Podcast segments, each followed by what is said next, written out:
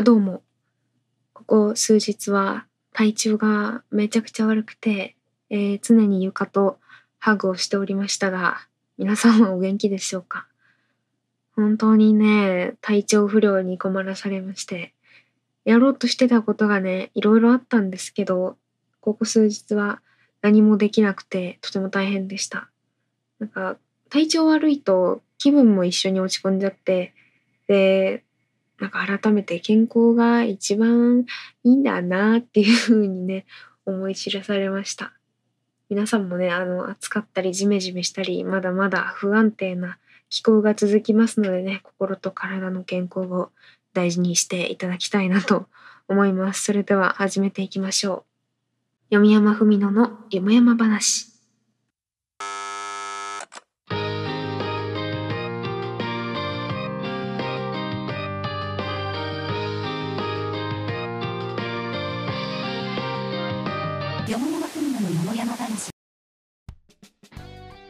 というわけで始まりましたバーチャル図書館からお送りするインターネットラジオよみやまふみののよもやま話第39回、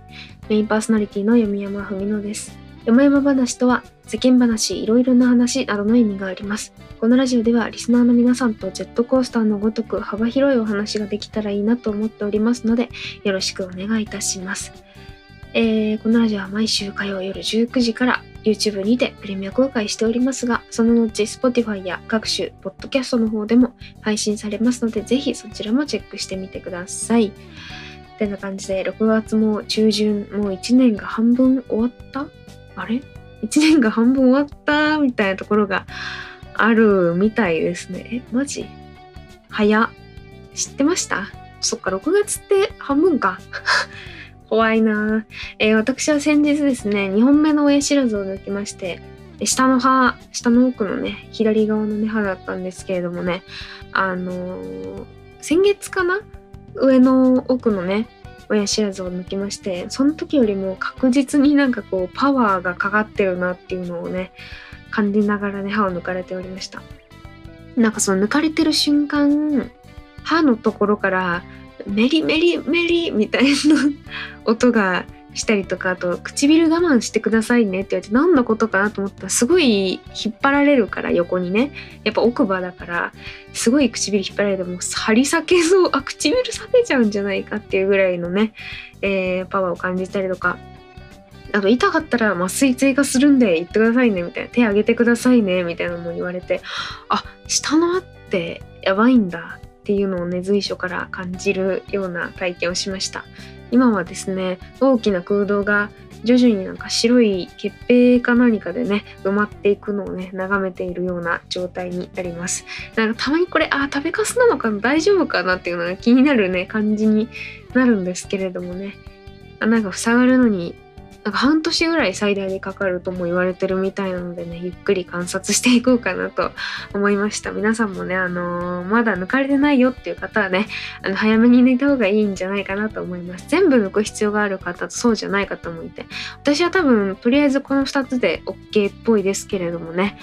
まあこの先どうなるか分かりませんしね、いつ頃にニョキって顔出してくるかも分かりませんのでね、皆さんもね、なるべく定期的に歯医者には行った方がいいんじゃないかなと思います。そんな感じでね、私の話はこの辺にして、普通歌の方に行きたいと思います。貸し出しネーム佐藤浪費さんよりいただきました。ありがとうございます。梅山さん、こんばんは。こんばんは。いつも配信楽しく拝聴させていただいています。さて質問なのですが、梅山さんは粘膜接触に興味がないと配信で話していましたが、いつそのことに気づきましたか？というのも、私は思春期を通るのが18歳頃とかなり遅く、なかなか友達の性の話題にピンとくることがなかったため、皆さんがどのように気づきを得ているのか気になっているのです。ちょっとセンシティブな話になるかもしれませんが、梅山さんの思春期の頃の話を聞かせていただければ嬉しいです。とのこと。お便りありがとうございます。いや、なんだろうな、確かになんかあんまりさ、教えてもらえないですよね。例えばその保健体育とかでなんか仕組みみたいなのは聞くけど、なんか別にそういう状況にならなくないみたいな段階、そもそもそうはならんやろみたいなところがあるから、あんまりねないですよね。で、周りに、私ちょっと周りが特殊なのか、いやでもそういう人も全然いるのかなと思ったんですけど、なんかもう2人ぐらい、子供を産んでる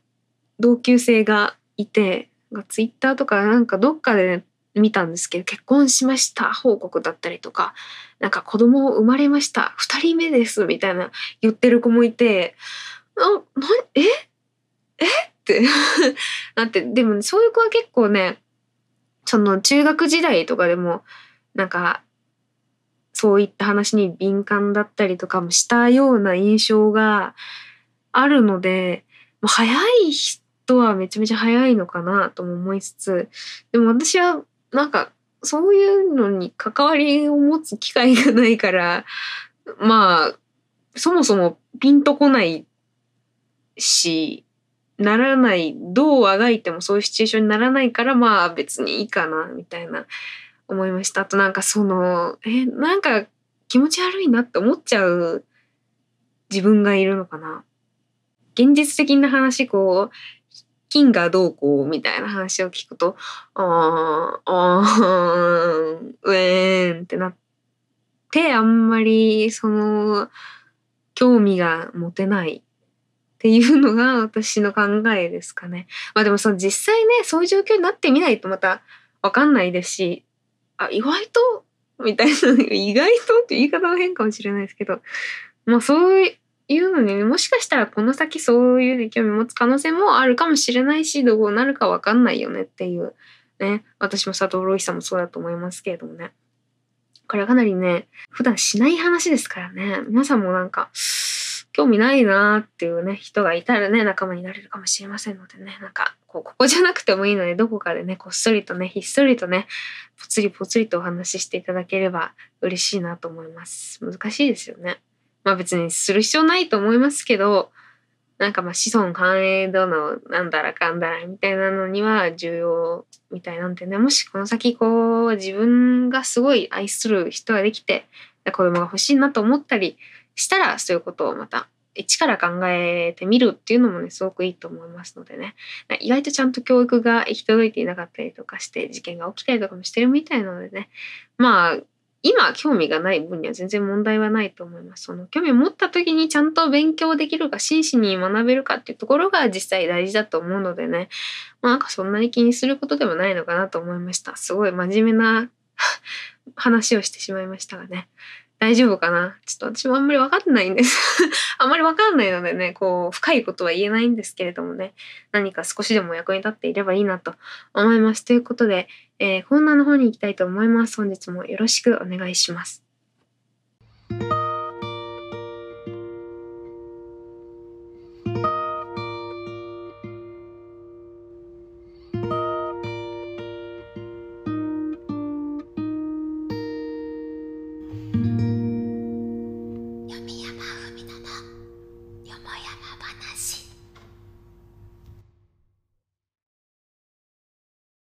それではこちらのコーナーに行きたいと思います。嘘？本当？雑学図書館。さあ、楽しい雑学クイズのお時間がやってまいりました。いただいた雑学が嘘か本当かをリスナーのみんなが考えるクイズコーナーです。出題者と読み山文の答えを知っています。お便りには問題と答え、解説をお書きください。貸し出しネームインド式タイカレーさんよりいただきました。ありがとうございます。そろそろ梅雨なので傘に関する雑学を送ります。そっか、ツイートこれからなのかな。それでは行きましょう。問題。近世パリには主に橋の入り口から出口まで傘をレンタルする傘貸し屋という職業が存在した。近世パリには主に橋の入り口から出口まで傘をレンタルする傘貸し屋という職業が存在した。さてこれは嘘か本当か、シンキングタイムスタート。橋の入り口から出口って短くない？わかんない。パリどのぐらいの橋を建設してるのかわかんないですけど、短くない？思ったより。橋でもそうだよね、屋根のついてないタイプの橋ですよね多分これって。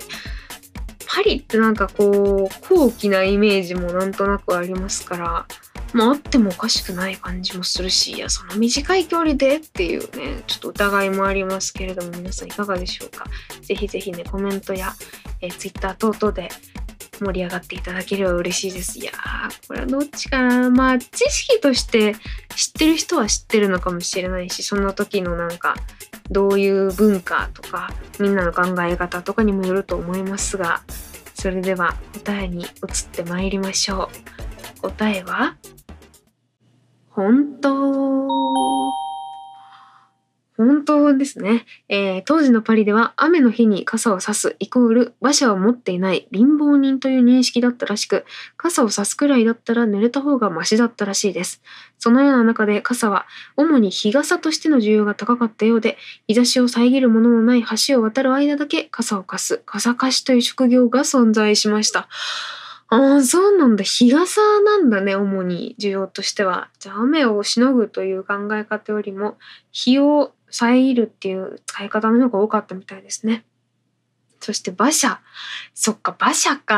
なんかかっこいいな。私も馬車とか乗ってみて。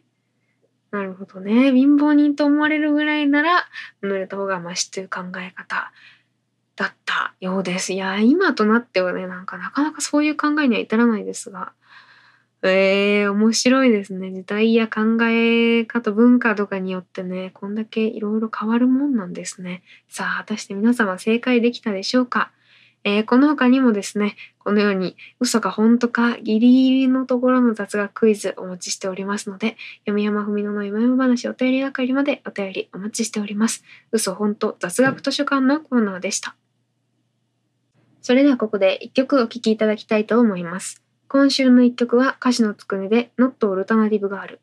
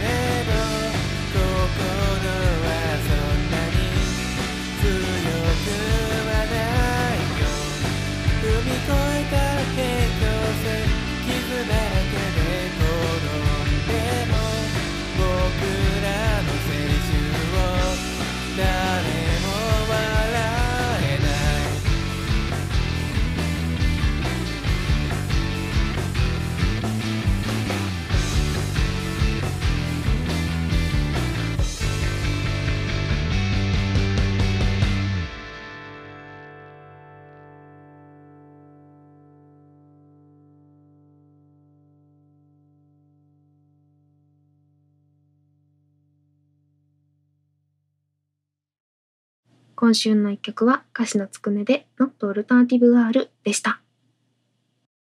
最後のコーナーはこちら。推薦図書。さあ、推薦図書のコーナーになります。ファンの虫さんたちが一方的に読み山におすすめの本を紹介するコーナーです。気が向いたら読みます。みんなも気になったら買ってみよう。貸し出しネーム、かつあげくんよりいただきました。ありがとうございます。2万円かつあげされたことがあります。以前企画でね、参加していただいてありがとうございました。それはそうと、読山さんに何か本を紹介しようと思った時に、名刺代わりに寺山修司の少女詩集を紹介するのもいいのですが、定番すぎる気もするので、あえて別のものを紹介します。種田三等角集です。読山さんは自由律俳句をご存知でしょうか？国語の教科書で尾崎放哉の咳をしても一人を見て、なんだこれはと思ったこともあるかもしれません。季語はなく五七五にとらわれない新たな俳句の形です。種田山等角もまた同じように自由律俳句を読み続けた一人です。分け入っても分け入っても青い山、まっすぐな道で寂しいなど、詩的な技巧やレトリックとは無縁な素朴で自由な句には独特な味わい深さがあって結構ハマります。しかし、山等角の句をより深く楽しむためには、彼の人生について知った方がいいです。彼の人生はまあまあ険しいものでした。母の自殺や父の事業失敗、自身の借金など、いわゆるハードモードです。実際、山等角は一度、酒に酔って市電を止めています。自殺未遂とも言われていますが、その後、山等角は出家して、日本各地を歩いて回ります。おそらく山等角は本当は一度そこで死んだのだと思います。無駄に無駄を重ねたような一生だった。それに酒を絶えず継いで、そこから苦が生まれたような一生だった。と彼は晩年の日記に記しています。その言葉に現れるように酒を飲み、自分の生きることに興味のなく定感の強い生き方は、自ら命を絶つわけでもないが、決して生きることを大事にしているわけでもない。まさに緩やかな自殺であったように思います。だからこそ、動の自由律、動っていうのは動くっていう字ですね。と言われながら、暗い影をまとった彼の句は、彼の生き様と一体となって、読者の心に語りかけます。本当に山等角の句を必要とする人というのは、今まさにうまくいっていない人であり、人生に絶望したり、未来を望めなかったり、人を信じられなかったり、そこまで深刻ではなくても、ある種の無常観的な価値観を持っているような人のためにあるように思います。ですから、精神的に健全であるならば、山等角の句はあまりいらないのかもしれません。岩波文庫版、種田山等角集は、彼の日記を含め、複数の句集から構成された一冊で、彼の歩んできた道のりもたどった上で俳句を楽しむことができます。また、そうでなくても、尾崎放哉ともども著作権が切れているので、青空文庫で楽しむことができます。長くなってしまいましたが、自分は俳句や短歌のいいところは、お気に入りの詩を常に頭の中にストックできることだと人から教わりました。これを機に俳句や短歌にも手を伸ばしてみてはいかがでしょうかとのことです。お便りありがとうございます。いや、なんかそうだね、教科書とかで読んだことはあるし、自由律俳句っていうのもね、一応知ってはいたんですけれどもね、なんかここまで深いものっていうことまでは、あまり知らなかったので、いやー、学びを得ました。ありがとうございます。俳句とか短歌とかね、過去にね、企画でね、クリスマス孤独川柳みたいなのやったことがあったんですけどね、あんまり俳句っていうことだったりとか短歌っていうのになるとまたちょっとだけね、ジャンルが変わってくると思いますのでね、これはなかなか深い日本の芸術としての楽しみができるんではないかなと思います。なんかその詩を見る感じで見ていいんですかね、きっと。詩を見るのは私結構好きだし、ちょいちょいね、それこそ青空文庫でね、朗読したりとかっていうこともあったのでね、この機会なのでぜひね、俳句や短歌もね、読んでみようかなというふうに思いました。皆さんもね、なんか難しいのかなと思ってる方もいらっしゃるかもしれませんがね、長いね、長編小説よりもね、スッと読めるし、本当になんか短い時間で一文とかもね、ありますからね、パパッと読むことができてね、そこから深く考えを広げていくことができますのでね、かなりいいんじゃないでしょうか。ぜひ皆さんも気になったらこちら読んでみてください。推薦ありがとうございました。この他にも一方的にお勧めしたい本がございましたら、読山文乃の読山話お便り係までお便りお待ちしております。推薦図書のコーナーでした。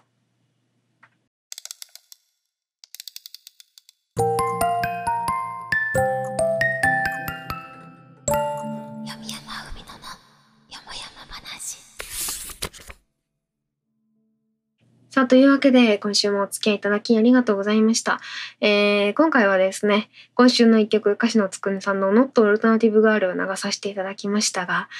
本当に夏に聴きたい曲を作るのがね、やっぱうまいなっていう風に、まあ当たり前かもしれないですけど、やっぱうめえなっていう風に思いました。なんかこう音の紡ぎ方一つ一つにね、すごく爽やかな雰囲気を感じながらもね、歌詞がまた心に染みてくるというね、いや素晴らしい素敵な一曲でございました。ご応募ありがとうございました。まだまだね、今週の一曲はいっぱい募集しておりますのでね、専用のフォームからご応募お待ちしております。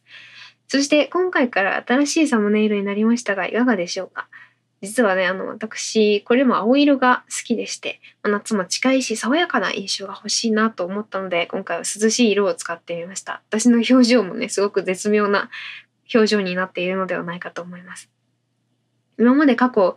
これが3種類目かな、ノリでサムネを変えてきていますが、